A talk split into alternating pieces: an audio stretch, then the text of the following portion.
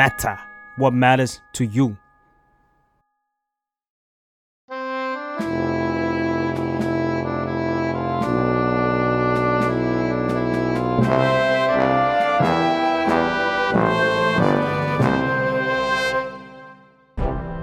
สวัสดีค่ะ ยินดีต้อนรับเข้าสู่รายการ Uprising ประชาชน Fighting เผด็จการ แล้ววันนี้ก็อยู่กับสปายจิรชยาจาก The Matter ค่ะ ครับ และเอิญพงประพัฒน์จาก The Matter ครับ โอเคเอิญวันนี้นะ ประเทศที่เราจะมาคุยเนาะไอประเทศนี้เนี่ยเราต้องเกริ่นกันก่อนว่ามันเป็นประเทศที่เรารู้สึกว่าอาจจะไม่ได้ใกล้ชิดกับคนไทยครับมากขนาดนั้นทั้งในแง่ของพื้นที่ในแง่ของวัฒนธรรม แล้วก็อืมความเชื่อรูปแบบการปกครองต่าง ๆ อะไรเงี้ยอืมแต่ว่าเป็นอีกหนึ่งประเทศที่เรารู้สึกว่ามันมีเรื่องที่รีเลทเว้ยเวลาที่เราเล่าเรื่องเนี้ยซึ่งโดยเฉพาะก็คืออะเวลาที่พูดถึงเรื่องของผู้หญิงอ่าถูกไหมอืมอืมประเทศนั้นคืออะไรเอิญอะพูดมาขนาดนี้แล้วก็คืออิหร่าน คือถ้าพูดถึงปี 2022อะมันก็เป็นข่าวใหญ่ใช่มากๆอีกข่าวหนึ่งเรียกได้ว่าเป็นหนึ่งประเทศที่ทั่วโลกจับตามอง เพราะว่ามันมีข่าวของการประท้วงอ่าการลุกฮือต่อต้านรัฐบาลอิหร่านเนาะอืมอืมอืมซึ่งสาเหตุหนึ่งที่เราหยิบอิหร่านขึ้นมาเล่ากันในใน EP นี้นะครับ เพราะว่าน่าจะเรียกได้ว่ามันเป็นเหตุการณ์ที่ไม่ไม่มีใครคาดคิดคาดฝันว่ามันจะเกิดขึ้นอะ แล้วก็ลุกฮือกันแบบยิ่งใหญ่ขนาดเนี้ยในประเทศที่ เราน่าจะเรียกได้ว่าเป็นเป็นรัฐอิสลามที่ที่เข้มข้นนะครับ แล้วก็รัฐบาลเนี่ยมีความเป็นอำนาจนิยมตลอดหลายสิบปีที่ผ่านมา แล้วก็ถ้าพูดถึงไอเหตุการณ์ประท้วงที่อิหร่านเนี่ยนะครับ มันก็ในสื่อไทยเราก็รายงานกันพอสมควรเนาะซึ่งสื่อไทยหลายแห่งเนี่ยเรียกกันว่าเป็นน้ำพึ่งหยดเดียวอืมเพราะว่าถ้าพูดในเชิงไทม์ไลน์ที่เกิดขึ้นน่ะมัน มันเป็นเหตุการณ์ที่มีชนวนเหตุมาจากการเสียชีวิต ระหว่างการถูกควบคุมตัวของหญิงอิหร่านวัย22 ปีคนหนึ่งที่ชื่อว่ามาซาอามินีอืมซึ่งเธอเนี่ยถูกตำรวจศีลธรรมจับ เพราะว่าไม่ใส่ฮิญาบหรือผ้าคลุมผมให้มิดชิดเนาะอืมจนสร้างมันเป็นการสร้างความกดแค้นไม่พอใจ แล้วก็ลุกลามกลายเป็นการประท้วงไปทั่วประเทศอิหร่านเลยอืมอืมใช่ แต่ว่าจริง ๆ แล้วเนี่ยถ้าเราพูดคำว่าน้ำพึ่งหยดเดียวเนี่ยมันอาจจะมันอาจจะไม่ถูกต้องซะทีเดียว เพราะว่าอืมเอ่อถ้าเราย้อนดูเนี่ยมันก็ เกี่ยวโยงไปถึงปูมหลังทางการเมืองของอิหร่านที่มันมีมายาวนานกว่านั้นมากนะฮะแล้วก็ถ้าพูดถึงการประท้วงที่ตามมาหลังกรณีของมาซาอามินีเนะครับมันก็คือการประท้วงต่อต้านกฎหมาย บังคับผู้หญิงใส่ฮิญาบใช่ไหมครับอืมอืมอ่าที่รัฐอิหร่านบังคับใช้มาหลายสิบปีเนี่ย แต่ว่าภาพรวมมันไม่ใช่การประท้วงกฎหมายอย่างนี้ อันนี้ฉบับเดียว แต่ว่ามันคือคือการ ประท้วงต่อต้านรัฐบาลอิหร่านในตัวเองด้วยอืมซึ่งมันพูดง่ายๆคือประท้วงต่อต้านรัฐบาลที่ละเมิดสิทธิมนุษยชนในมุมของคนคนจำนวนหนึ่งถูกไหมใช่ แล้วก็เป็นการจำกัดสิทธิเสรีภาพ ซึ่งเขาเห็นว่ามันไม่ควรจะเป็นแบบนั้นอะไรเงี้ยครับแต่ EP นี้แน่นอนว่าเราอะ จะไม่ได้เล่าแค่การประท้วงอืมเราต้องย้อนความกันเหมือนทุกอืมครั้งหน่อยว่า ที่มามันเป็นยังไงเพราะอย่างที่เอิญบอกเนาะว่ามันไม่ใช่แค่น้ำพึ่งหยดเดียวใช่มันแบบเออคำพูดนี้อาจจะไม่ได้ถูกซะทีเดียว เราต้องย้อนไปดูก่อนว่า ก่อนที่จะเกิดเหตุการณ์ที่มาห์ซาอามินีถูกสังหารเนี่ยครับมันมีอะไรก่อนหน้านั้นบ้าง มันมันต้องเราต้องเริ่มไทม์ไลน์กันตอนไหนเอิญอืมก็คือเขาต่อต้านรัฐบาลอิหร่านเนาะอืมซึ่งรัฐบาลอิหร่านเนี่ย ในปัจจุบันเนี่ยมันมายังไง เราก็ต้องย้อนกลับไปไกลนิดนึงก็คือการปฏิวัติอิหร่านเมื่อปี 1979ครับอืมอืมเดี๋ยวเราจะเล่าย้อนแล้วก็เดี๋ยวเดี๋ยวโยค่อยงกลับมามาถึงสู่ปัจจุบันอ่าละกันได้ได้แล้วแล้วตอนปี 1979 มันเกิดอะไรขึ้นบ้างเอิญอะย้อนกลับไปอืมต้นปี 1979นะครับการเมืองอิหร่านตอนนั้นกำลังเข้าสู่การเปลี่ยนผ่านครั้งใหญ่ เพราะว่ามีฝ่ายต่อต้านรัฐบาลที่เป็นสถาบันกษัตริย์ในตอนนั้นเนี่ยนะฮะอ่า นำโดยผู้นำทางศาสนาที่ชื่อว่าอัญญาตุลละห์โฮไมนีเนี่ยนะครับเขาก่อการปฏิวัติ แล้วก็ยึดอำนาจจากกษัตริย์ชาห์โมฮัมหมัดเรซาปาห์ลาวีนะฮะอืมก็เป็นการโค่นล้มราชวงศ์ปาห์ลาวีของอิหร่านนะตอนนั้น แล้วก็เป็นการก่อตั้งรัฐบาลใหม่ตามระบอบเทวาธิปไตย หรือภาษาอังกฤษคือ theocracy อะไม่ใช่ democracy ที่ประชาชนเป็นใหญ่แต่ว่า อันนี้คือพระเจ้าเป็นใหญ่อ่าอ่าอ่าอะ หลังจากนั้นรัฐบาลอิหร่านก็เลยกลายเป็นสาธารณรัฐอิสลามที่เอ่อจะว่าไปมันก็มีความเป็นอำนาจนิยม ตั้งแต่นั้นต้นเป็นต้นมานะครับก็คือเหมือนรวมศูนย์อำนาจเอาไว้ที่คนคนหนึ่งพูดอย่างนี้ได้ไหมก็ได้แต่ว่าสุดท้ายแล้วอำนาจสูงสุดก็คือพระเจ้า อ่าอ๋อโอเค เพราะมันคือเทวาธิปไตยอืมถูกไหมอ่าโอเคโอเค แต่ว่าณตอนนั้นนะถ้าเราย้อนไปดูเนี่ยนะครับ การปฏิวัติอิหร่านเนี่ยประชาชนอิหร่านก็ออกมาลุกฮือเพื่อเป็นการสนับสนุนการปฏิวัติครั้งนี้ด้วยเป็นจำนวนมากเลยนะฮะซึ่งเราสามารถอธิบายสาเหตุได้ได้หลายประการด้วยกันนะฮะถ้าเอเอาคร่าวๆเนี่ยครับหลักๆ มันก็มาจากการปกครองของกษัตริย์ชาของอิหร่านก่อนหน้านั้นเนี่ยนะครับซึ่งมันเป็นการปกครองเป็นการบริหารประเทศในแบบที่ พัฒนาประเทศอย่างมีความเหลื่อมล้ำอะครับอืมคนชนชั้นล่างเนี่ยก็แรนแขนนะเนี่ยมันก็เป็นนาราทีฟหรือเรื่องเล่า หรือข้ออ้างหนึ่งที่โคไมนี่ใช้เป็นข้ออ้างในการปฏิวัตินะครับ ก็คือเขาบอกว่าเขาเนี่ยปฏิวัติเพื่อคนที่ถูกกดขี่อืมครับ ขณะเดียวกันเนี่ยรัฐบาลของกษัตริย์ชาเนี่ยครับคนก็มองว่าอ่ามันมันมีความกดขี่ข่มเหงในทางการเมืองด้วยนะฮะมีการปราบปรามผู้เห็นต่างทางการเมืองนักกิจกรรมทางการเมืองชนกลุ่มน้อยนะครับมีการจำกัดเสรีภาพการแสดงออกสื่อเนี่ยก็ถูกควบคุมนะฮะตัวอย่างหนึ่งที่เห็นได้ชัดเลยคือ มันมีองค์กรตำรวจลับของกษัตริย์ชาที่ชื่อว่าซาวักเนี่ยนะฮะซึ่งอันเนี้ย มันก็นำไปสู่การจับกลุ่มคุมขัง และก็การทรมาน ซึ่งก็ถือว่าเป็นการละเมิดสิทธิมนุษยชนด้วยเหมือนกันนะครับอืมอีกเหตุผลหนึ่งที่คนออกมาสนับสนุนการปฏิวัติเนี่ยก็คือในเชิงอุดมการณ์เพราะว่ากษัตริย์ชาเนี่ยถูกมองว่าเป็นลูกน้องของตะวันตกมากเกินไปนะครับจนปล่อยให้ตะวันตกเนี่ยโดยเฉพาะสหรัฐเข้ามาแสวงหาผลประโยชน์ แล้วก็กัดกินทรัพยากรในประเทศนะครับ อันนี้ก็เป็นสิ่งที่เขามองแล้วก็มันก็ ตรงกันข้ามกับอุดมการณ์ของโคไมนีเนี่ยที่ต้องการจะฟื้นฟูศาสนาอิสลามนิกายชีอะนะครับซึ่งมันมีเซนติเมนต์หรือความรู้สึกที่ต่อต้านโลกตะวันตกอย่างชัดเจนนะฮะอ่าโดยที่เขามองว่าโลกตะวันตกเนี่ยก็คือจักรวรรดินิยม ปูพื้นฐานก่อนเนาะอืมปูพื้นฐานก่อนว่ามันมีที่มาที่ไปยังไง เพราะว่าอย่างที่เราเกริ่นไปตอนต้นว่า มันอาจจะห่างไกลกับคนไทยประมาณนึงเพราะฉะนั้นเราต้องปูพื้นฐานนิดนึงแต่ว่า โอเค เรารวบง่ายๆว่าตอนนี้มันคือเกิดการปฏิวัติ ขึ้นเนาะแล้วไอการปฏิวัติอิหร่านเนี้ยมันนำมาสู่อะไรแล้วมันเกี่ยวข้องกับเหตุการณ์ในในปัจจุบันยังไงบ้างอะเอิญอืมมันก็นำมาสู่รูปแบบการปกครองของอ่ารัฐบาลอิหร่านในปัจจุบันเนาะมันก็คืออ่าหลังจากนั้นมันคือการก่อตั้งสาธารณรัฐอิสลามนะฮะโดยมีผู้นำสูงสุดเป็นฝ่ายศาสนานะครับหลายสิ่งหลายอย่างเนี่ยถูกบริหารโดยมีศาสนาอิสลาม แล้วก็ค่านิยมแบบอิสลามเนี่ยเป็นตัวตั้ง กฎหมายที่ใช้เนี่ยก็เป็นกฎหมายชารีอะห์เนาะอาจจะเคยได้ยินกัน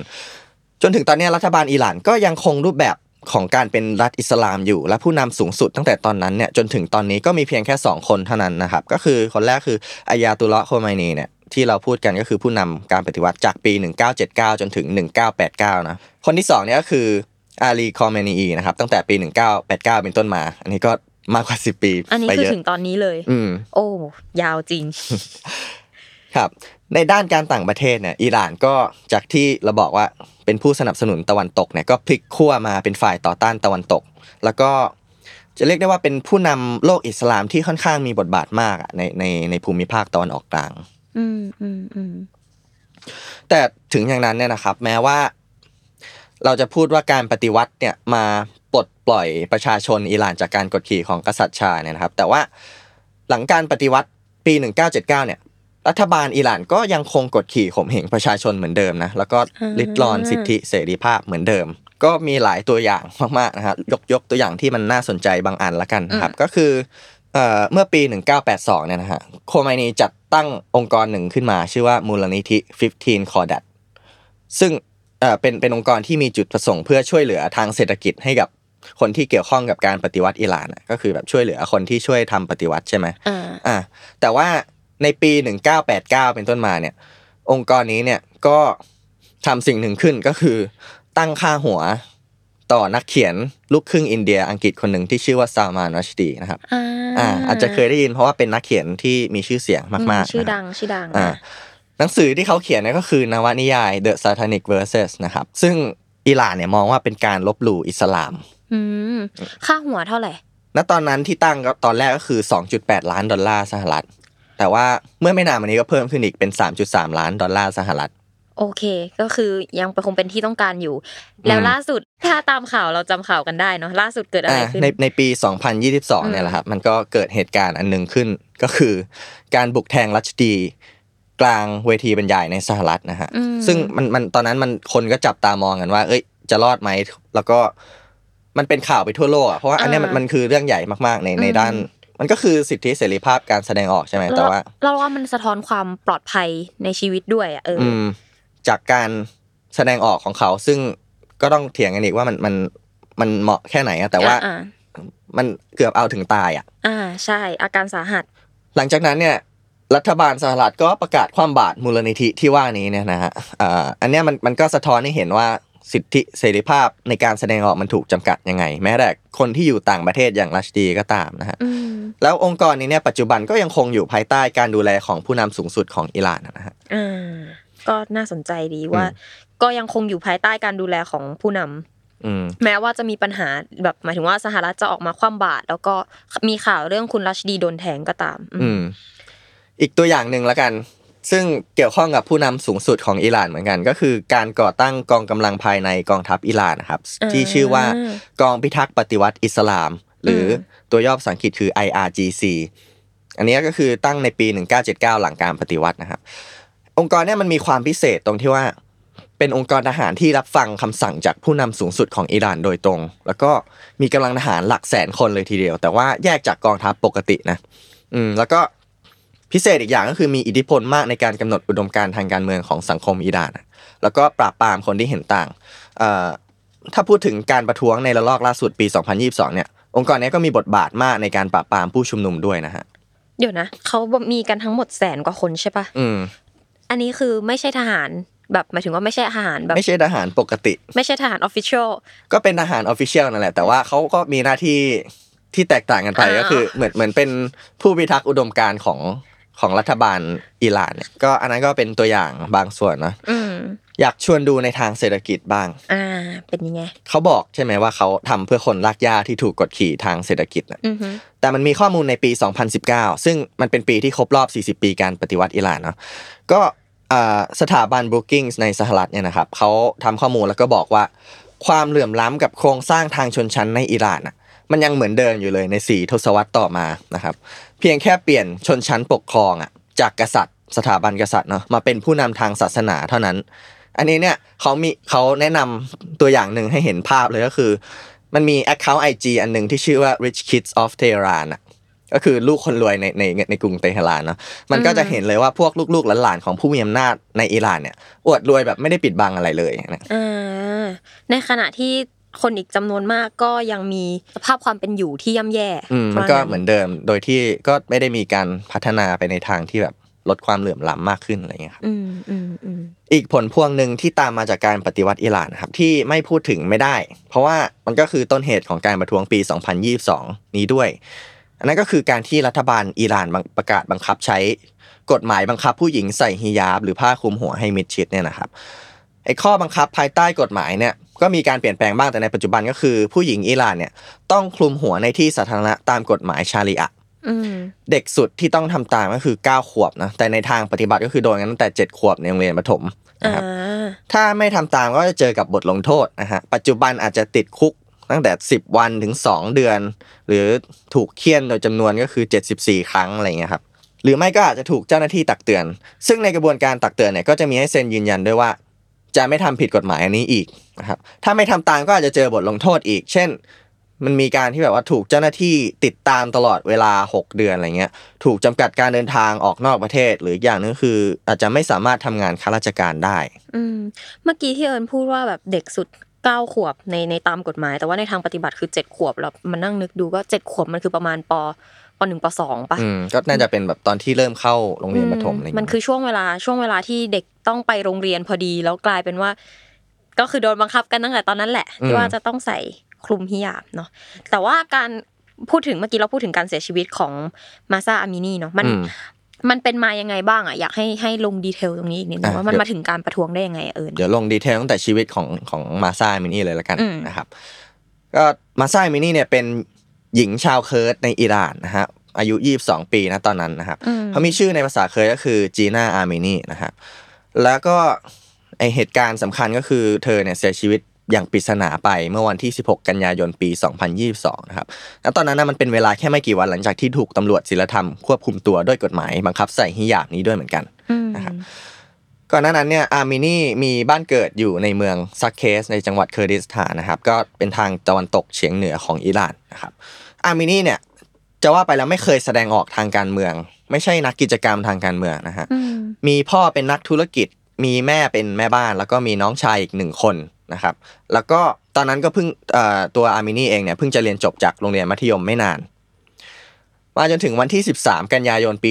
2022 นะครับ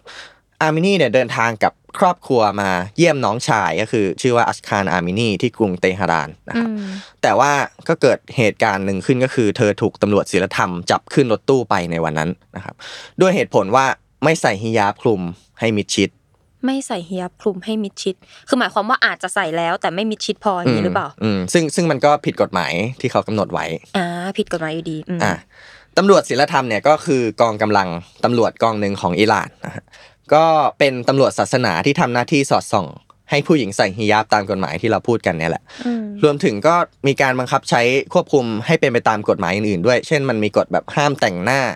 อืมกฎห้ามใส่เสื้อสีสดก็ไม่ได้หรือว่าแต่งตัวแบบสไตล์ตะวันตกเนี่ยก็ไม่ได้เหมือนกันนะอืมจากนั้นเนี่ยครับอาร์มินีก็ถูกควบคุมตัวไปที่ศูนย์กักกันที่ชื่อว่าศูนย์กักกันโวซาร่านะครับ ตอนแรกเนี่ยก็คาดการณ์กันว่าอาจจะถูกพาไปแบบตักเตือนตามปกติ แต่สุดท้ายเลยก็คือ เธอก็เสียชีวิตในระหว่างถูกควบคุมตัว โดยที่มันไม่มีคำอธิบายชัดเจนนะครับอืมแต่ถ้าไปดูภาพจากกล้องวงจรปิดอะอ่าจะเห็นว่าอาร์มินีเนี่ยมีอาการโคม่าคือศีรษะมีอาการบาดเจ็บสาหัส หลังจากถูกถูกจับไปไม่นานนะครับอืมแล้วก็จะเห็นภาพว่า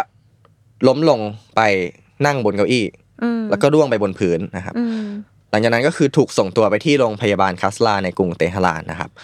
อาร์มินีเนี่ยโคม่าอยู่ 2 วันก่อนที่จะเสียชีวิตในห้อง ICU ในวันที่ 16 กันยายนนะคอืรับมแต่ว่าจนถึงตอนเนี้ยมันก็ยังไม่มีข้อสรุป น่าจะยังไม่มีนะข้อสรุปอย่างเป็นทางการว่าอาร์มินีเนี่ยเสียชีวิตยังไง ฝั่งตำรวจเนี่ยก็อ้างว่าหัวใจวายที่สถานีตำรวจแล้วก็โคม่าก็เลยถูกส่งตัวไปที่โรงพยาบาล แล้วก็ไปงานเสียชีวิตด้วยสาเหตุธรรมชาติ แต่จากฝั่งของพยานที่เห็นเหตุการณ์เนี่ยรวมถึงตอนนั้นมันก็มีข่าวของสำนักงานข้าหลวงใหญ่สิทธิมนุษยชนแห่งสหประชาชาติ หรืออตัวย่อคือ OSCHR เนี่ยนะครับณตอนนั้นเขารายงานว่าอาร์มินีเนี่ยถูกใช้กระบองทุบตีที่หัว แล้วก็ตำรวจศีลธรรมเนี่ยจับหัวโขกกับรถไปจนเสียชีวิตนะครับ ซึ่งอันเนี้ยมันเป็นมันเป็นสิ่งที่เจ้าหน้าที่ปฏิเสธอ่าแต่ว่าพอเสียชีวิตลงแล้วก็มีข่าวแพร่ออกไป มันก็เลย เป็นการสร้างความไม่พอใจให้กับประชาชน แล้วก็ออกมาประท้วงกันทันที โดยที่ประชาชนเนี่ยก็เชื่อมโยงกับประเด็นที่ว่าไอ้กฎหมายบังคับใส่ฮิญาบเนี่ยนะครับ แล้วก็มันมันก็สะท้อนความเป็นอำนาจนิยมที่ละเมิดสิทธิมนุษยชนของรัฐบาลอิหร่านนะครับ สุดท้ายแล้วอาร์มินีก็เลยกลายเป็นสัญลักษณ์ แล้วก็เป็นเป็นหน้าเป็นตาให้กับขบวนการเคลื่อนไหวต่อต้านรัฐบาลอิหร่านตั้งแต่นั้นเป็นต้นมา รวมถึงมองไปในในระดับโลกเนี่ยก็ยกย่องให้เธอเป็นสัญลักษณ์ของเสรีภาพด้วยนะครับ ยกตัวอย่างเมื่อปลายปี 2022 เนี่ยนิตยสาร Forbes เนี่ยก็จัดอันดับให้อาร์มินีเนี่ยอยู่ในรายชื่อ 100 สตรีทรงอิทธิพลที่สุดในโลกของปีนั้นด้วย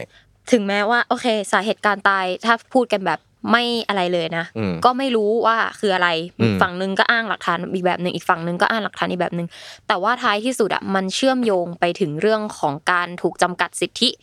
บางอย่างที่คนในอิหร่านเนี่ยเขารู้สึกกันมานานแล้ว แล้วการเสียชีวิตของของอามินีเนี่ยมันก็เป็นเหมือนกับ มันก็คือชนวนอะอ่าใช่ชนวนที่ทำให้การประท้วงซึ่งประชาชน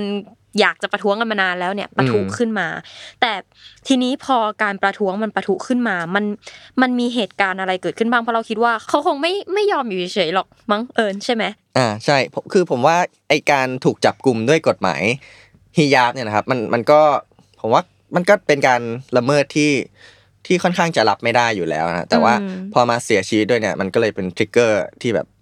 คนรู้สึกว่าตกต่ำสุดแล้วที่แบบอ่ามันมันเหมือนกับว่าใครก็อาจจะ เสียชีวิตได้ถ้าถูกอืมจับกลุ่มอืมโดยที่มันไม่มีคำอธิบายชัดเจนอะณณตอนนั้นนะฮะอืมก็เลยคนก็ออกมาประท้วงกันเนี่ยแหละครับ การประท้วงเนี่ยมันเริ่มต้นตั้งแต่วันที่ 16 กันยายนเลยก็คือ ภายหลังจากที่อาร์มินีเสียชีวิตในวันนั้นเลยเนี่ยนะฮะอืมก็คนเนี่ยก็เริ่มจากการไปรวมตัวกันที่หน้าโรงพยาบาลคัสราที่เธอที่เธออยู่รักษาอ่าตัวตอนนั้นนะครับ แล้วก็อ่าอีก ที่หนึ่งก็คือจตุรัสใกล้เคียงกันกับโรงพยาบาลในกรุงเตหะรานครับ ก็เรียกร้องความยุติธรรมให้กับการตายของเธอนะครับอืมแต่หลังจากนั้นน่ะจากที่เรียกร้องความยุติธรรมให้อาร์มินีเนี่ยประเด็นมันก็ถูกขยายกว้างออกไปเป็นการต่อต้านการบังคับใส่ฮิญาบนะฮะแล้วก็ต่อต้านรัฐบาลอิหร่านอย่างรวดเร็วนะครับ เพราะว่าถ้ามาดูเนี่ยที่งานศพอาร์มินีในเมืองซาเคสบ้านเกิดของเธอเนี่ยก็มีวิดีโอ ผู้หญิงนะที่มารวมตัวกัน แล้วก็พากันถอดฮิญาบประท้วงนะครับอืมแล้วก็ตะโกนว่า death to the dictator อืมนะฮะแปลเป็นไทยอย่างเหมาะๆก็คือเผด็จการจงพินาศนะครับอืมซึ่งไอไอสโลแกนนี้ก็เป็นสโลแกนที่ใช้กันเป็นหลักเลยในการอืมประท้วงระลอกนี้เนี่ยสโลแกนอื่นๆ ก็ยังมีที่เป็นที่นิยมกันอย่างเช่น woman life freedom หรือผู้หญิงชีวิตเสรีภาพอืม จากตอนแรกในกรุงเตหะรานแล้วก็เมืองซักเคสนะครับ ภายในไม่กี่วันการประท้วงก็บานปลายไปครึ่งค่อนประเทศเลยอืมอย่างเช่นสำนักข่าว VOA ของสหรัฐเนี่ยรายงานวันที่ 20 กันยายน 2022 นะหลังจากที่ประท้วงไปแล้ว 4 วันเนี่ยอืมว่าจากทั้งหมดอิหร่านเนี่ยมี 31 จังหวัดเนี่ยการประท้วงครอบคลุมไปแล้ว 16 จังหวัด แล้วพอเข้าสู่เดือนตุลาคมเนี่ยก็ขยายวงกว้างไปเรื่อยๆอีก อย่างเช่นวันที่ 26 ตุลาคมนะก็มีรายงานว่า มีการประท้วงอย่างน้อย 33 เมืองในทั้งหมด 23 จังหวัดเลยทีเดียวนะฮะอืมแล้วก็นอกจากการประท้วงตามท้องถนนเนี่ยในมหาวิทยาลัยต่างๆ หลายแห่งก็มีคนมารวมตัวกันเป็นจำนวนมากนะครับ ซึ่งผู้หญิงกับนักเรียนนักศึกษาเนี่ยเรียกได้ว่าเป็นกลุ่มหลักๆ ในการขับเคลื่อนขบวนการประท้วงครั้งนี้เลยนะฮะแม้แต่นักเรียนมัธยมเราก็จะเห็นวิดีโอการประท้วงในห้องเรียนโรงเรียน มปลายเหมือนกันนะครับอืมมีแม้กระทั่งภาพแบบน้องๆ นักเรียนหญิง ชูนิ้วกลางให้กับผู้นำสูงสุดของอิหร่านอะอ่าใช่ตอนนั้นมันเป็นไวรัลประมาณหนึ่งทั้งถอดฮิญาบเอยแล้วก็ชูนิ้วเอยมันค่อนข้างเป็นไวรัลในในโลกออนไลน์มาถึงไทยด้วยเหมือนกัน การประท้วงเนี่ยก็ลากยาวมาเรื่อยๆ ตั้งแต่เดือนกันยายน ตุลาคม พฤศจิกายนธันวาคมจนมาถึงปี 2023เนี่ยนะฮะอืมเมื่อตอนที่ครบร้อยวันเนี่ยนะครับ ตอนช่วงสิ้นปี 2022เนี่ย BBC เขียนไว้ด้วยว่าเป็นการประท้วงต่อต้านรัฐบาลที่ดำเนินติดต่อกันยาวนานที่สุดในอิหร่านเลยนับตั้งแต่การปฏิวัติปี 1979 เนี่ยนะครับอืมขณะเดียวกันเนี่ยตั้งแต่เดือนตุลาคมปี 2022 เป็นต้นมาทั่วโลกก็ก็มีการแสดงพลังนะมามารวมตัวกันในเมืองต่างๆ เมืองต่างๆ หมายถึงทั่วโลกเลยนะฮะในประเทศต่างๆ เพื่อบอกว่าตัวเองเนี่ยเป็นส่วนหนึ่งของการสนับสนุนผู้ชุมนุมในอิหร่านด้วยนะครับอืมโดยเฉพาะในสหรัฐแล้วก็ในยุโรปนะฮะอย่างเช่น ลอนดอนปารีสนะฮะสต็อกโฮล์มเบอร์ลิน หรืออย่างกรุงโซลในเกาหลีใต้เนี่ยก็ก็ก็มีเหมือนกันนะครับอืมอืมและไอการประท้วงในรูปแบบเนี้ยมันไม่ได้เกิดขึ้นแค่ครั้งเดียวนะแต่จัดมาเรื่อยๆคู่ขนานกับการเคลื่อนไหวในอิหร่านอืมอืมเราว่าพอยอย่างหนึ่งอะคือ เราจะเห็นว่าจริง ๆเขาเขาไม่ได้ต่อต้านการใส่ฮิญาบนะอืมเขาต่อต้านการบังคับใส่อ่าฮิใช่ญาบใช่ซึ่งซึ่งคิดว่าจริง ๆ แล้วคนที่นับถือศาสนาอิสลามเนี่ยเขามีอยู่ทั่ว ทั่วโลกอะกระจายตัวกันอยู่ตามที่ต่างๆ แล้วเราคิดว่าพอยหนึ่งที่เขารู้สึกทริกเกอร์โดยเฉพาะผู้หญิงหลายๆคนอะมันคือการถูกบังคับใช่จนถึงขั้นที่มีคนเสียชีวิตอะอืมมันไม่ใช่การแบบบอกว่าใส่ฮิญาบแล้วผิด แต่มันคือการบังคับนั่นแหละที่ทำให้เขาทริกเกอร์ซึ่งพอเอิญเล่ามาเราก็นึกถึงแบบข่าว คือมันมีมันมีรายงานตอนว่าห้าสิบวันหลังจากที่มีการแบบห้าสิบวันของการประท้วงเนาะอ่ามัน มีรายงานบอกว่ามันเป็นการประท้วงครั้งใหญ่แบบที่ไม่ได้เกิดขึ้นมานานแล้วในอิหร่านเนาะเพราะว่าผู้คนเนี่ยถูกปิดปากมานานมาก แล้วก็อืมตกอยู่ในใช่ความหวาดกลัวมานานมาก ซึ่งมันก็มีผู้เชี่ยวชาญด้านรัฐศาสตร์จากมหาวิทยาลัยเทนเนสซีเนี่ยที่เขามาบอกว่าไอ้ความกลัวเนี่ยมันก็มีขีดจำกัดเหมือนกันครับเหมือนแบบมันมันเป็นความอดทนอดกลั้นประมาณนึงอะเอออแล้วเขาก็พูดประโยคนึงที่เรารู้สึกว่าเออมันน่าสนใจดีคือเขาบอกว่ามันเป็นจุดเปลี่ยน เมื่อการปราบปรามและความกลัวไม่ได้ผลอีกต่อไป เมื่อผู้คนตระหนักว่าพวกเขามีอำนาจหากอยู่รวมกัน และเมื่อพวกเขากลัวอนาคตที่มืดมนมากกว่าระบบการปกครองอืมรู้สึกว่าประโยคเนี้ยมันแบบมันอิมแพกมาก แล้วมันเห็นภาพว่าทำไมคนถึงออกมาประท้วงกันขนาดนั้นน่ะตอนนั้นพี่สปายเล่าว่าถึงกับน้ำตาคลอถึงกับน้ำตาคอ ถูก เพราะว่ามันมีมันมีคำสัมภาษณ์ของเด็กอายุ 17ปีเนาะอันนี้อืมเราก็ยังเรียกเขาว่าแบบยังเป็นเยาวชนอะอืมอืมเขาชื่อชีเดย์ที่เขาออกมาร่วมประท้วงด้วยเหมือนกัน แล้วเขาก็ให้สัมภาษณ์กับสำนักข่าวรอยเตอร์ค่ะว่าเขาอะมีแค่ชีวิตเดียว แล้วก็เขาอยากจะใช้ชีวิตเนี้ยอย่างเสรี ซึ่งอ่าตอนที่อ่านอะคือคือรอยเตอร์เขาทำดีมากเขาเขาไปดูแบบว่า ไม่ใช่แค่เด็กเนาะเขาดูอืมแบบใครออกมาประท้วงบ้างแบบ มีแม่ของชีเดเนี่ยที่ออกมาประท้วงด้วยเหมือนกัน แล้วเขาก็ออกมาให้สัมภาษณ์กับรอยเตอร์เหมือนกันว่า เขาอะร้องไห้หนักมากกับการเสียชีวิตของมาซาเพราะว่าเขาคิดว่าถ้าเกิดว่าคนที่เสียชีวิตไปคือลูกสาวของเขาอะเขาคงทรมานจิตใจมาก แล้วเขาก็พูดว่า ในฐานะแม่ ฉันรู้สึกว่าฉันควรออกไปร่วมสู้บนถนนด้วย เพื่อทวงคืนอิหร่านให้กับลูกสาวของฉัน เพื่อทวงคืนอิหร่านให้กับเด็กสาวทุกคนอืมมันเป็นคำพูดที่เรารู้สึกว่าแบบ แม่งอิมแพกมากอะตอนอ่านคือแบบโอ้โห ไม่ไหวแล้วแล้วมันคือมันมีความพลังแบบเพื่อนหญิงพลังหญิงด้วยแหละอ่าที่ออกมาใช่ต่อสู้ใช่ในครั้งนี้ แต่ว่าคำถามคือรัฐบาลอิหร่านท่าทีเขาเป็นยังไงบ้างเอิญกับการประท้วงในครั้งนี้ ค่อยๆเล่าไปแล้วกันคืออ่าตอนแรกเนี่ยก็มีความพยายามตัดเน็ตบล็อกการเข้าถึงโซเชียลมีเดียนะอืฮะมแล้วเขาก็เขาเรียกว่าควบคุมการกระจายข่าวอ่าใช่อ่ามีบล็อกแบบการ บริการส่งข้อความอย่างเช่น IG อืมหรือ WhatsApp อะไรเงี้ยอืมแต่ก็อย่างที่เห็นกันแหละมันสกัดกั้นความเคลื่อนไหวของประชาชนไม่ได้เลยอืมนะครับจนกระทั่งสถานการณ์เนี่ยเริ่มบานปลายไปในหลาย ๆ เมืองนะครับกองกำลังความมั่นคงของอิหร่านเนี่ยก็เริ่มใช้กระสุนจริงยิงใส่ประชาชนละในช่วงเดือนกันยายนเนี่ยน่าจะเป็นช่วงที่รุนแรงที่สุดนะฮะมีข้อมูลจากองค์กรสิทธิมนุษยชนอิหร่านหรืออิหร่าน Human Rights เนี่ยนะครับเขาบอกว่านับตั้งแต่เริ่มชุมนุมในวันที่ 16 กันยาปี 2022 เนี่ยจนถึงมกราปี 2023 เนี่ย มีผู้ชุมนุมเสียชีวิตไปมากกว่า 500รายแล้วนะฮะเฉพาะในเดือนกันยายนเนี่ยมีถึง 223 คนนะครับ ในจำนวนนี้เนี่ยเป็นผู้หญิงมากกว่า 40ราย แล้วก็เป็นเด็กมากกว่า 60รายนะฮะที่ถูกเจ้าหน้าที่สังหารฆ่าตายนะฮะส่วนที่ไม่ถูกสังหารเนี่ยครับก็ถูกจับกลุ่มนะครับถ้านับตั้งแต่เริ่มชุมนุมมาจนถึงเดือนมกราปี 2023เนี่ยก็มีผู้ชุมนุมถูกจับไปมากกว่า 20,000 คน ถือเป็นจำนวนที่เยอะมาก แล้วก็จำนวนผู้เสียชีวิตเองก็น่าสะเทือนใจเนาะที่แบบ มีทั้งอืมมีเด็กถูกฆ่าไปเยอะมากๆแล้วเราคิดว่า ถ้าถ้าดูจากที่เราแบบว่าที่ที่เมื่อกี้ที่เราเล่าเนาะอืมเรื่องคำสัมภาษณ์ของแม่อะไรเงี้ยครอบครัวคงแหลกสลายอะอืมเพราะว่าลูกๆถูกสังหารไปเยอะเหมือนกัน แล้วผมว่ามันมันมันค่อนข้างโหดร้ายทีหนึ่งนะเพราะว่าอืมในหลาย ๆ เหตุการณ์อะเด็กก็เป็นเป้าหมายหนึ่งที่ที่ที่รัฐบาลแบบ เพ่งเล็งอย่างเงี้ยอ่าคิดว่าส่วนหนึ่งมันมาจากการที่เด็กและเยาวชนน่ะ เป็นคนเหมือนแบบเป็นเป็นหนึ่งใน spark ของการประท้วงอืมนี้ด้วยเหมือนที่มาซาแบบ คือเขาก็ไม่ได้เขาคงไม่ได้อยากเป็นเป็นจุดชนวนหรอกคือไม่มีใครอยากเสียชีวิตหรอก แต่ว่ามันดันกลายเป็นแบบจุด trigger ที่ทำให้คนรุ่นใหม่ของอิหร่านออกมาประท้วงเยอะแล้วก็เลยกลายเป็นเป้าของของรัฐบาล อืมอืมทีนี้อยากเล่าว่าคนที่ถูกจับกลุ่มไปเนี่ยครับอืมเขาก็เอ่อถูกจับไปในเรือนจำที่สภาพมันค่อนข้างย่ำแย่แล้วกันอ่าเพราะว่าเอ่อ คนจำนวนมากเนี่ยจะถูกจับไปในเรือนจำอันหนึ่งที่ชื่อว่าเรือนจำเอวินนะครับอือฮึเป็นเป็นอันเนี้ยเป็นเรือนจำคุมขังที่ใช้คุมขังนักโทษการเมืองมาตั้งแต่ก่อนการปฏิวัติปี 1979เนี่ยนะครับอืมและไอเรือนจำอันเนี้ยมันก็กลายมาเป็นสัญลักษณ์ของการปกครองแบบอำนาจนิยมในเวลาต่อมาด้วยนะฮะ รวมถึงมันมีมันมีฉายาเรียกขานกันว่าเป็นมหาวิทยาลัยเอวินน่ะหรือเอวิน university เนี่ย เพราะว่าอาจารย์นักเคลื่อนไหวที่ต่อต้านรัฐบาลจำนวนมากเนี่ย ถูกคุมขังอยู่ที่นี่นะฮะ โอเค มันอันนี้มันเป็นชื่อแบบ เสียดสีนิดนึงเนาะอืมก็คือแบบแต่มันก็สะท้อนแหละว่าว่าเขาเรียกว่าอะไร คนที่เป็นเหมือนนักคิดทั้งหลายอะถูกจับกลุ่มอยู่ในที่แห่งนี้อืมแล้วมันก็เลยกลายเป็นชื่อมหาวิทยาลัยนั่นแหละเข้ามันก็ใจสะท้อนถึงการควบคุมความคิดเนาะอืมแต่ว่าที่พูดถึงเรือนจำเอวินเนี่ยนะครับ เพราะว่ามีเหตุการณ์หนึ่งที่ผมคิดว่าควรที่จะกล่าวถึงก็คือ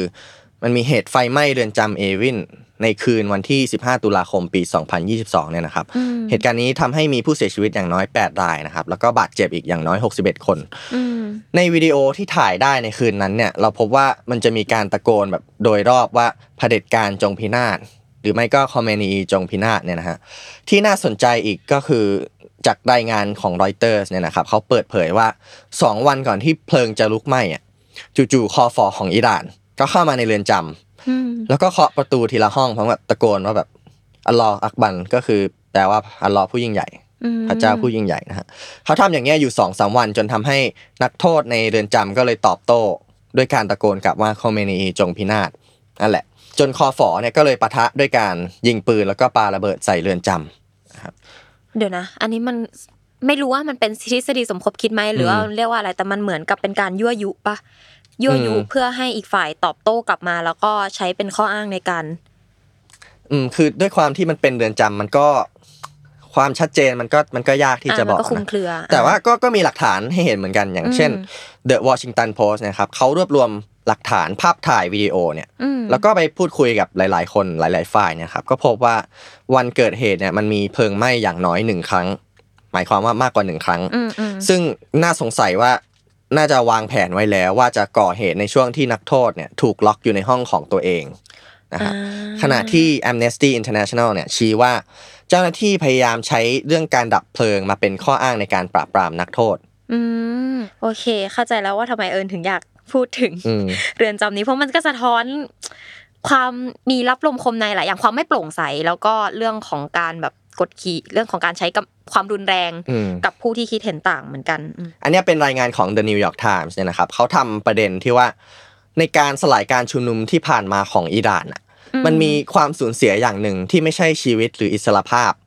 แต่มีนัยสำคัญมากเลยก็คือการสูญเสียดวงตาอืมอันเนี้ยมันสำคัญไงคือมันเป็นแท็กติกอันหนึงในการสลายการชุมนุมที่ถูกพูดถึงมากในกรณีของอิหร่าน แต่ว่าเป็นแท็กติกที่ค่อนข้างใช้กันเยอะนะอย่าง คล้ายคล้ายกับที่ชิลีในปี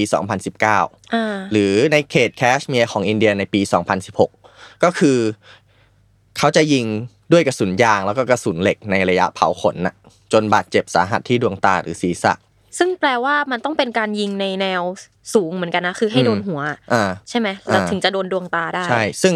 จริง ๆ แล้วเรามันมีมันมีหลักการด้วยใช่ไหมว่า อันเนี้ยมันมันใช่ใช่คืออ่าโอเคแบบเสริมแทรกนิดนึงว่าหลักการการยิงด้วยกระสุนยางจริงๆมันต้องยิงแบบส่วนล่างลงไปอืมไม่ให้โดนอวัยวะสำคัญ เพราะว่าคุณไม่ได้มีเป้าหมายเพื่อฆ่า คุณมีเพื่อเป้าหมายเพื่อการถ้าตามที่เขาพูดถึงก็คือการยุติ การชุมนุมอะเนาะแต่ว่าอืมถ้ามันไม่ได้ยึดหลักการแล้วก็ออกมาเป็นแบบที่เอิญเล่าเนี่ยก็เป็นอีกอืมกรณีหนึ่งซึ่งมันมันมันน่าจะเป็นสิ่งที่เขาตั้งใจด้วยอะอืมอย่างในกรณีของของอิหร่านนะครับอืมนิวยอร์กไทมส์รายงานว่ามีคนไข้หลักร้อยคนเลยทีเดียวที่มีอาการสาหัสทางดวงตาอืมแล้วก็ มีผู้ชุมนุมจำนวนมากที่ออกมาเปิดเผยบาดแผลของตัวเองผ่านโซเชียลมีเดียอันเนี้ยก็จะเห็นกันอืมถ้ามันมีการพยายามทำให้ตาบอดแบบเนี้ยแล้วก็ทำแบบตั้งใจอะคือทำอืมแบบเป็นระบบระเบียบ แล้วก็วางแผนไว้แล้วเนี่ยอืมันก็อาจจะเข้าข่ายผิด เป็นเป็นอาชญากรรมต่อมนุษยชาติอ่าตามมาตราใช่เจ็ดของธรรมนูญกรุงโรมนะฮะอืมซึ่งอันเนี้ยอันเนี้ยเป็นเรื่องที่สามารถนำไปไต่สวนได้ในศาลอาญาระหว่างประเทศ หรือ International Criminal Court หรือ ICC ได้นะฮะอืมอืมขณะเดียวกัน ท่าทีของรัฐบาลอิหร่านเนี่ยอืมก็คือโทษผู้ชุมนุม อย่างอาลีคอมเมนีเนี่ยครับผู้นำสูงสุดของอิหร่านเนี่ยเคยไปพูดกับนักเรียนตำรวจที่กรุงเตหะราน เมื่อวันที่ 3 ตุลาคมปี 2022 อันเนี้ยน่าจะเป็นครั้งแรกที่เขาออกมาแสดงความเห็นเกี่ยวกับการประท้วงด้วย เขาบอกว่าเขาเสียใจนะเขาเสียเสียใจกับการเสียชีวิตของอาร์มินี ซึ่งมันถือว่าเป็นโศกนาฏกรรมอืมแต่สำหรับการประท้วงที่มันตามมา เขาเรียกว่ามันเป็นจลาจล เป็นฝีมือการวางแผนของรัฐบาลสหรัฐ นั่นไง สหรัฐรับจบนะฮะอืมแล้วก็อีกอย่างที่เขาโทษคือระบอบไซออนิสต์ซึ่งอืมเอ่อหมายถึงอิสราเอลเนี่ยนะฮะอืมในการใช้การประท้วงครั้งเนี้ยเพื่อบ่อนทำลายเสถียรภาพของอิหร่านอ่าอืมอ่าแล้วก็วันที่ 19 พฤศจิกายน ปี 2022 นะครับสำนักข่าวอิหร่านอินเตอร์เนชั่นแนลก็ยังพาดหัวด้วยว่าคาเมเนอีของอิหร่านเนี่ย โทษทุกคนว่าทำให้เกิดการประท้วง ยกเว้นตัวเขาเองเนี่ยเป็นเป็นพาดหัวของอิหร่านอินเตอร์เนชั่นแนลอืมแล้วก็ชี้ว่าไอการโทษคนอื่น ปัดความรับผิดชอบเช่นนี้ของคาเมเนอีเนี่ยมันเป็น tactic ที่เขาใช้เป็นประจำถ้าพูดถึงการโต้ตอบผู้ชุมนุมในช่วงหลังจากนั้นเนี่ยนะครับก็คืออืมช่วงต้นปี 2023 เนี่ยมีอยู่ 2 ประเด็นที่มันเกิดขึ้น อันหนึ่งเนี่ยรัฐบาลอิหร่านไม่ยอมรับตรงๆ แต่ก็ไม่ยอมให้มีการสอบสวนอย่างโปร่งใสด้วย ก็คือการลอบวางยาเด็กนักเรียนอ่า อันนี้ก็เป็นข่าวเป็นข่าวดังอยู่เหมือนกันอืมอย่างที่เราอย่างที่เราคุยกันนะว่าแบบอืมเด็กเนี่ยก็เป็นเป้าหมายหลักอย่างหนึ่งของรัฐบาลอิหร่านเนาะอืมกับมันมีอีกประเด็นหนึ่งอันเนี้ยรัฐบาลอิหร่านทำอย่างเปิดเผยก็คือ ติดตั้งกล้องระบบสอดส่อง เพื่อป้องกันการทำผิดบังกฎหมายบังคับใส่ฮิญาบเนี่ยนะฮะอืมเดี๋ยวพูดถึงประเด็นแรกกันก่อนก็คือการวางยาเด็กอ่าตั้งแต่เดือนพฤศจิกา 2022 เนี่ยฮะจนถึงมีนา 2023 เนี่ยมีรายงานจากองค์กรสิทธิมนุษยชนหลายแห่ง บอกว่า มีเด็กนักเรียนอะถูกวางยาอย่างน้อย 7,000 คน ในโรงเรียนอย่างน้อย 100 แห่งใน 28 จังหวัด ซึ่งอิหร่านเนี่ยมีทั้งหมด 31 จังหวัดเนี่ยมันมันเกือบจะทั่วประเทศละอืมนะครับอืมแล้วก็จำนวนการก่อเหตุที่ทำสถิติมากที่สุดใน 1 วันอะในในวันเดียวนะก็คืออมก่อเหตุ 81 ครั้ง ก็คือหนึ่งวันมีเหตุเกิดขึ้นทั้งหมดแปดสิบเอ็ดครั้งอืมก็คือถ้าคิดแบบคิดแบบเฉลี่ยแบบอ่าเป็นรายชั่วโมงนะมันเท่ากับว่าหนึ่งชั่วโมงมีเหตุเกิดขึ้นประมาณสามครั้งอะ ถูกไหมอืมมันมันอันนี้คือเยอะมากนะ แล้วก็เมื่อกี้เอิญพูดถึงในแง่ของพื้นที่คือ 28 จังหวัดจาก 31 พอพี่สปายพูดมาแล้วมันก็น่าอืมคิดว่า มันก็ต้องมีการวางแผนอืมไปแล้วหรือเปล่าอย่างเป็นระบบอะไรเงี้ยฮะใช่ใช่อืมไม่ไม่แปลกที่คนจะตั้งข้อสังเกต อืมอืมแต่ถึงเอ่อเล่าต่อมาว่าหลังๆเนี่ยมันก็มีการจับกลุ่มตัวผู้ก่อเหตุวางยาเนี่ยบ้างแล้วนะครับอืมแต่ว่าองค์กรอย่าง OSCHR หรือว่าอ่า ก็คือองค์กรสำนักงานข้าหลวงใหญ่สิทธิมนุษยชนของ UN เนี่ยนะฮะอืมก็เคยออกมาแสดงความกังวลว่า ตอนแรกอะเจ้าหน้าที่รัฐนิ่งเฉยไม่ทำอะไรเลยอืมแล้วก็ปฏิเสธประเด็นนี้มาตลอดอืมอย่างเช่น รัฐมนตรีมหาดไทยที่ชื่อว่าอามัดวาฮิดีเนี่ยนะฮะอืมซึ่งอ่าเป็นมันคือกระทรวงที่มีหน้าที่สอบสวนเรื่องนี้โดยตรงอะอ่าก็เคยปัดตกไปเรื่องเนี้ยบอกว่า 90%ของกรณีที่เกิดขึ้นน่ะ เป็นเพราะความเครียด ความเครียด มันโอเคมันมาได้ไงนะเออนั่นสิอือ่ามฮะขณะที่สื่อของรัฐอะรายงานว่าสาเหตุเป็นเพราะนักเรียนพยายามโดดสอบ เราขอเน้นคำว่าสื่อของรัฐเนาะอืมสื่อของรัฐบอกว่านักเรียนพยายามโดดสอบ อันนี้ก็ก็งงๆว่ามาได้ยังไงนะแต่ว่าแต่ว่าเออมีเกิดขึ้นหลายจังหวัดนะคะ มีเด็กโดนตั้งเจ็ดพันกว่าคนนี่คือเด็กเด็กเครียดเครียดมากเลยนะคุณต้องตรวจสอบแล้วแหละว่าเด็กเครียดยังไงอะคือไอ้ไอ้เรื่องเนี้ยผู้เชี่ยวชาญของ OSCHR เนี่ยเขาบอกว่า มันมันน่าน่าเกรงว่ามันจะเป็นการวางแผนเพื่อลงโทษอืมเด็กผู้หญิงที่เข้าร่วมขบวนการประท้วงอะแล้วก็แสดงออกในการต่อต้านกฎหมายบังคับใส่ฮิญาบนะครับที่แล้วก็เป็นคนที่ออกมาส่งเสียงเรียกร้องความเสมอภาคเนี่ยนะอืมที่ผมอ่านแล้วมันเศร้าใจคือเขาบอกว่า ความรวดเร็วในการระดมกำลังพลเพื่อจับกลุ่มคุมขังผู้ชุมนุมอย่างสงบอะอืมเทียบกับความล่าช้าในการหาตัวคนผิดมาลงโทษในเรื่องเนี้ยมันมีคอนทราสต์แตกต่างกันอย่างชัดเจน อีกประเด็นหนึ่งที่ติดไว้เมื่อกี้ก็คืออ่าแล้วก็บอกว่ารัฐบาลอิหร่านทำอย่างเปิดเผยเนี่ยนะครับ มันก็คือการเพิ่มในเรื่องของ surveillance หรือการสอดส่อง เพื่อบังคับใช้กฎหมายฮิญาบให้ได้เข้มงวดขึ้น ในเดือนเมษายนปี 2023 นะครับตำรวจอิหร่านเนี่ยประกาศติดตั้งกล้องในที่สาธารณะแล้วก็ถนนหนทางต่างๆ เพื่อระบุตัวตนของผู้หญิงที่ไม่ใส่ฮิญาบนะฮะเพื่อที่จะได้ลงโทษได้เนี่ยซึ่งตำรวจบอกว่า ถ้าสามารถระบุตัวตนได้เนะครับอืมอ่าตำรวจก็จะสามารถส่งเมสเซจเตือนพวกเขาได้ว่าจะมีผลกระทบอะไรตามมากับพวกเขาบ้าง สื่อของรัฐบาลอีกก็บอกว่าทำไปเพื่อป้องกันการต่อต้านกฎหมายบังคับใส่ฮิญาบ แล้วก็อ่าชี้ให้เห็นด้วยว่าไอการต่อต้านกฎหมายพวกนี้เนี่ยมันถือว่าทำลายภาพลักษณ์ทางจิตวิญญาณของอิหร่าน แล้วก็เป็นภัยของความมั่นคง เมื่อกี้ที่เราเล่ามาจริง ๆ มันก็เป็นเหตุการณ์ที่ค่อนข้างปัจจุบันอยู่เนาะมันก็อืมมันก็ไม่ได้ไม่ได้เกิดขึ้นเมื่อหลายสิบปีที่แล้วเพราะมันเกิดขึ้นในปี 2023อะแบบอืมมันมันก็ค่อนข้างสดใหม่อยู่ แต่ว่าอยากให้เอิญช่วยย้ำอีกที ว่าสถานการณ์ตอนเนี้ยมันเป็นยังไงบ้าง การประท้วงมันก็ดำเนินมาเรื่อยๆเนาะหลังจากนั้นอืมแต่ว่าในปี 2023 เนี่ยมันเริ่มเบาบางลงอืมนะครับแต่ก็มีความเปลี่ยนแปลงนะอย่างหนึ่งที่การ ประท้วงมันเปลี่ยนแปลงสังคมอิหร่านไปอะก็คือ ผู้หญิงเริ่มกล้าถอดฮิญาบมากขึ้นอืมไม่ไม่ไม่คลุมหัวในที่สาธารณะกันมากขึ้น อย่างเช่น ที่สาธารณะก็คือในห้างร้านอาหาร ร้านค้าต่างๆ หรือแม้กระทั่งบนถนนทั่วประเทศเลยนะครับ ตามโซเชียลมีเดียเนี่ยก็จะเห็นวิดีโอผู้หญิงอิหร่าน ที่ออกมาต่อต้านตำรวจศีลธรรมกันแบบแพร่หลายอืมแต่เราก็เราก็อย่างที่บอกเราไม่รู้ว่า การเคลื่อนไหวต่อต้านมันจะยืนหยัดได้นานแค่ไหนอืมนะครับเพราะว่าอย่างที่ได้เล่าไปก็คือฝ่ายรัฐบาลอิหร่านอะอ่าจากที่เห็นในในทุก ๆอย่างที่เขาทำคือ มันไม่มีท่าทีที่จะอ่อนข้อใด ๆ ทั้งสิ้น ตั้งแต่การจับกลุ่มผู้ชุมนุมการกดขี่ข่มเหงหรืออย่างการเพิ่มมาตรการสอดส่องอืมคนไม่ใส่ฮิญาบอะแม้ว่าคนจะประท้วงในเรื่องเนี้ย แต่เขาก็แบบสวนทางไปเลยอะไรก็เงี้คืยอไม่ไม่ผ่อนปลนเลยแม้แต่อืมนิดเดียวอืมนะครับสิ่งที่คนเป็นห่วงกันต่อมาก็คือเอ่อ บทลงโทษประหารชีวิตกับผู้ชุมนุมอ่าเพราะว่าอย่างในเดือนพฤษภาคมปี 2023 นะครับอืมอิหร่านประหารชีวิตผู้ชุมนุมชาย 3 คน จากเมืองอิสฟาฮานนะฮะจากอืมข้อหายิงเจ้าหน้าที่ฝ่ายความมั่นคงเสียชีวิต 3 คนนะฮะซึ่งเป็นเหตุการณ์ที่เกิดขึ้นในเดือนพฤศจิกายนปี 2022อืมปัญหาก็คืออย่างเรื่องเนี้ยรายงานของ Amnesty เนี่ยก็บอกว่าทั้ง 3 คนนี้เนี่ยนะครับถูกอุ้มหายไป จากนั้นก็นำไปทรมานนะครับ แล้วก็บังคับให้รับสารภาพจนจนมันออกมาเป็นข้อหาที่ใช้ในการลงโทษเนี่ยแหละฮะมีข้อมูลจากสหประชาชาตินะครับ รายงานว่าแค่ช่วงครึ่งปีแรกของปี 2023 เนี่ยอิหร่านประหารชีวิตประชาชนไปแล้วอย่างน้อย 200 คนนะครับในจำนวนเนี่ยถ้าพูดถึงคดีที่เกี่ยวข้องกับการชุมนุมเนี่ยมันก็มีจำนวนอยู่ 26 คดีนะครับ แต่ว่าส่วนมากที่เหลือเนี่ยก็จะเป็นคดีที่เกี่ยวข้องกับยาเสพติดและฆาตกรรม ที่พูดมาเนี่ยด้วยสถิติจำนวนมากขนาดนี้นมันก็น่าถือว่าอิหร่านเนี่ยเป็นผู้นำโลกแล้วกันในด้านการประหารชีวิตเลยก็ว่าได้นะครับอืมซึ่งเอ่อองค์กรระหว่างประเทศหลายแห่งอย่างเช่น OSCHR เนี่ยครับเขาก็ออกมาแสดงความกังวลในเรื่องนี้ เพราะว่าอืมมันไม่สอดคล้องกับมาตรฐานสิทธิมนุษยชนระหว่างประเทศอะอืมเพราะว่าไอ้โทษประหารชีวิตมันก็เป็นอะไรที่แบบถูกดีเบตอยู่อืมในหลาย ๆ พื้นที่คือโอเคแม้ว่าในหลายหลายประเทศจะยังมีกฎนี้อยู่ยังยังมีบทลงโทษนี้อยู่ แต่ว่าการบังคับใช้อะมันมันแตกต่างกันไปในแต่ละพื้นที่แล้วถ้าคุณ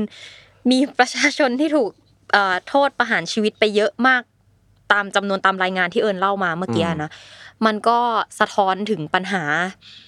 ทั้งปัญหาด้านแบบการการดูแลจัดการภายใน แล้วก็ปัญหาเรื่องของสิทธิของนักโทษ แล้วก็ปัญหาแบบ เราจะรู้ได้ยังไงว่าอย่างสามคนที่เอิญเล่ามาเมื่อกี้ว่าเขาไม่ใช่แพ้ แล้วเขาเสียชีวิตไปแล้วแล้วเอาชีวิตเขากลับมาไม่ได้ ซึ่งหลาย ๆ กรณีเราจะเห็นเลยว่าความชัดเจนมันมันหาไม่ได้อะอืมในกระบวนการนะฮะอย่างเช่นอืมไอ้เรื่องการเผาเรือนจำนี่ก็เรื่องหนึ่ง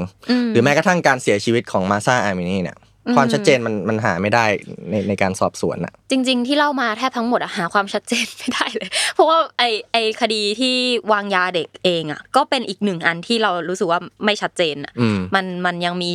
ช่องโหว่แล้วก็มี อีกหลายๆอย่างที่เราไม่แปลกใจที่คนจะตั้งข้อสังเกตว่านี่มันเป็นแผนการของรัฐบาลอืมอืมแล้วนอกจากที่แบบเมื่อกี้ที่เอิญเล่าไปเนาะคือเดือนกันยายนปีนี้เนี่ยมันครบรอบหนึ่งปีปีนี้ก็คือ 2023 ปีนี้ 2023ก็คือหนึ่งะปีพอดีหลังจากที่ใช่หลังจากที่อามินีเสียชีวิตอืมซึ่งในครบรอบหนึ่งปีมันก็ถือเป็นอีเวนต์สำคัญเนาะแล้วก็พ่อของอามินีเนี่ยก็ ไปร่วมงานไว้อะไรลูกสาวตัวเองก็คืออมมันก็เป็นปกติอะเนาะเออคนในครอบครัวเราเสียชีวิต เราก็อยากจะไปแสดงความไว้อะไร แล้วความเจ็บปวดนั้นมันยังไม่จางหายไป มันก็เป็นเรื่องธรรมดาที่พ่อจริงๆเขาจะมันไปควรจะทำได้อะมันควรจะทำได้ มีแต่ในประโยคนี้นั่นก็คือการที่ทางการของอิหร่านเนี่ยจับกลุ่มพ่อของมาซาอามินีแล้วก็ ขู่ว่าจะเนรเทศ เพราะว่าเขามองว่าการที่คุณพ่อเนี่ยไปร่วมพิธีไว้อะไรลูกสาวตัวเองอะ ซึ่งเป็นเขามองว่ามันเป็นชนวนของการประท้วงเนาะอืมมันคือการสนับสนุนให้คนอะ ต่อต้านรัฐบาล มันน่าเศร้ามากเลยอะอืมการที่พ่อไปไปร่วมงานไว้อะไรของลูกสาวที่เสียชีวิตไปอย่างเป็นปริศนาคือลูกสาวก็เสียชีวิตอย่างแบบ อย่างไม่เป็นธรรมแล้วนะยังต้องมาถูกห้ามเข้าร่วมพิธีอะมัน อันนี้คือเป็นเหตุการณ์ที่เพิ่งเกิดขึ้นล่าสุดแล้วเรารู้สึกว่ามันยิ่งสะท้อนเรื่องของที่เอิร์นเล่าเมื่อกี้ว่าแบบเขาไม่ได้ผ่อนปลนลงเลย แม้แต่นิดเดียว ซึ่งไอ้ความไม่ผ่อนปลนเนี่ยมันก็ก็เป็นอีกเรื่องที่น่าเศร้า อืมใช่ เล่ามาทั้งหมดเนี้ยก็จะเห็นว่าเป็นการ uprising ที่ยังไม่ได้ rise ขึ้นมาเนาะคือคือเรารู้สึกว่าโอเคมัน rise ขึ้นมาแล้วในแง่ความตื่นตัวทางความคิดของอืมประชาชนหลายคนอย่างที่เอิร์นเล่าว่าแบบ เออมีหลายคนมากที่สุดท้ายแล้วก็ถอดฮิญาบออก แล้วก็แสดงออกในพื้นที่สาธารณะ หรือว่าในโซเชียลมีเดียต่างๆ แต่ว่าไม่รู้ว่ามันจะเรียกว่าความสำเร็จได้ไหมในเมื่อรัฐบาลเขายังเขายังไม่มีท่าทีที่จะอ่อนลงเลยอะ อืม อันเนี้ยมันมันก็น่าจับตากันต่อไป เพราะว่ามันก็ยังไม่สิ้นสุดเนาะว่าอืมอนาคตมันจะเป็นยังไง แต่ผมว่าความสำเร็จอย่างหนึ่งอะอืมซึ่งอันเนี้ยมันมันมันมีความเป็นความสำคัญว่าทำไมการประท้วงในครั้งเนี้ย มันจึงแตกต่าง ความสำเร็จอย่างหนึ่งก็คือคนออกมาเนี่ยแหละอ่า คือถ้าวัดถ้าวัดแบบง่ายๆ สุดเลยอะอืมขนาดของความรุนแรงของมันอะหรือภาษาอังกฤษคือ magnitude ของมันเนี่ยอืมมัน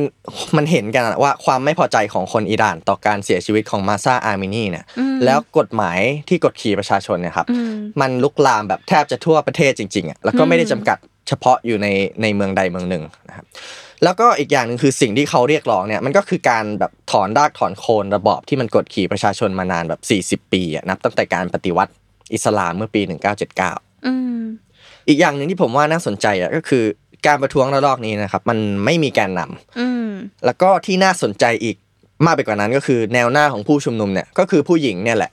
แล้วก็แม้กระทั่งแบบเด็กมัธยมโดยเฉพาะเด็กนักเรียนผู้หญิงอะก็อืมยังเข้าร่วมขบวนการนี้จากในห้องเรียนด้วยอย่างที่เราเห็นกันอืมที่สำคัญที่สุดเลยอะแล้วผมคิดว่ามันเป็นเหตุผลหนึ่งที่ทำให้นานาชาติหันมาให้ความสนใจในเรื่องนี้เนี่ยนะครับอืมมันคือ เพราะว่าไอการ ออกมาเนี่ยมันมันทำให้โลกเห็นว่าประชาชนอิหร่าน ไม่ได้เป็นเนื้อเดียวกันกับรัฐบาลอิหร่านเสมอไปอ่าเพราะว่าพวกเขาอะมีชีวิตเป็นของตัวเองฮะแล้วก็อยากกำหนดชีวิตด้วยตัวเองนะครับอืมผมคิดว่าการออกมาแบบเนี้ยมันก็สร้างเซอร์ไพรส์ให้กับโลกอยู่เหมือนกัน แล้วก็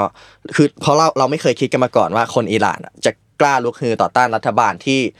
ขึ้นชื่อเรื่องแบบการกดขี่ปราบปรามประชาชนอย่างหนักหนักหน่วงได้ขนาดนี้เนี่ยนะครับอืม คือพี่สปายก็ถามใช่ไหมว่ามันจะอืมสำเร็จหรือไม่สำเร็จยังไงแต่อ่าฮะผมว่าความสำเร็จอย่างหนึ่งอะอืมคือพวกเขาอะได้ออกมาแสดงความกล้าหาญอันนี้ออกมาแล้วนะครับอืมแล้วก็ออกมาแสดงออกว่ารัฐบาลอิหร่านเนี่ยไม่มีความชอบธรรมอืมแล้วก็ไม่เป็นที่เกรงกลัวของประชาชนอีกต่อไปนะครับ อันเนี้ยมันก็น่าจะสะท้อนได้นะครับเพราะว่าคือเราก็ยังไม่รู้ใช่ไหมว่า สุดท้ายแล้วปลายทางมันจะเป็นยังไง แต่ว่าอืม ข้อสังเกตหนึ่งคือถ้ารัฐบาลอิหร่าน ยังไม่ยอมประนีประนอมอยู่แบบนี้เนี่ยหรือว่าไม่รับฟังข้อเรียกร้องของประชาชนน่ะอืมถึงที่สุดอะมันก็ไอการล่มสลายของอำนาจมันก็คงจะตามมาสักวันหนึ่งอืมอืมอืมเราเมื่อกี้พอเอิญพูดแล้วเราก็นึกถึงอืมอีกแล้วที่เคยที่เคยเขียนไปว่ามันมีอ่ารายงานแบบหนึ่งในผู้ชุมนุมที่ออกมาพูดอะที่เขาพูดว่าแบบเขามีแค่หนึ่งชีวิตอะครับแล้วเขาอยากจะใช้มันอย่างเสรีอะซึ่งอืมนั่นยิ่งเป็นเครื่องสะท้อนเลยว่าสิ่งที่ประชาชนต้องการคือ เสรีเสภารีพภาพ โอเคสำหรับเรื่องราวของอิหร่านเนี่ยน่าจะประมาณนี้เนาะเพราะว่าก็เราคิดว่าเราก็รวบกันมาประมาณนึงแล้วแล้วก็มีดีเทลอีกมากมายแหละที่ที่น่าสนใจแล้วก็เป็นที่ต้องจับตาดูกันต่อไปว่าสถานการณ์ในอิหร่านเนี่ยมันจะเป็นยังไง แต่อย่างที่เราย้ำกันไปใช่มันเห็นแล้วว่าประชาชนเนี่ยไม่ยอม แล้วก็ลุกขึ้นสู้ EP หน้าเราจะพาไปดูการอัพไรซิ่งที่ไหนอีก เดี๋ยวอืมมาติดตามกันติอีดกตามกันทีนึงนะคะสำหรับวันนี้สปายและเอิญครับ ขอลาไปก่อนนะคะ สวัสดีสวัสค่ะดีครับ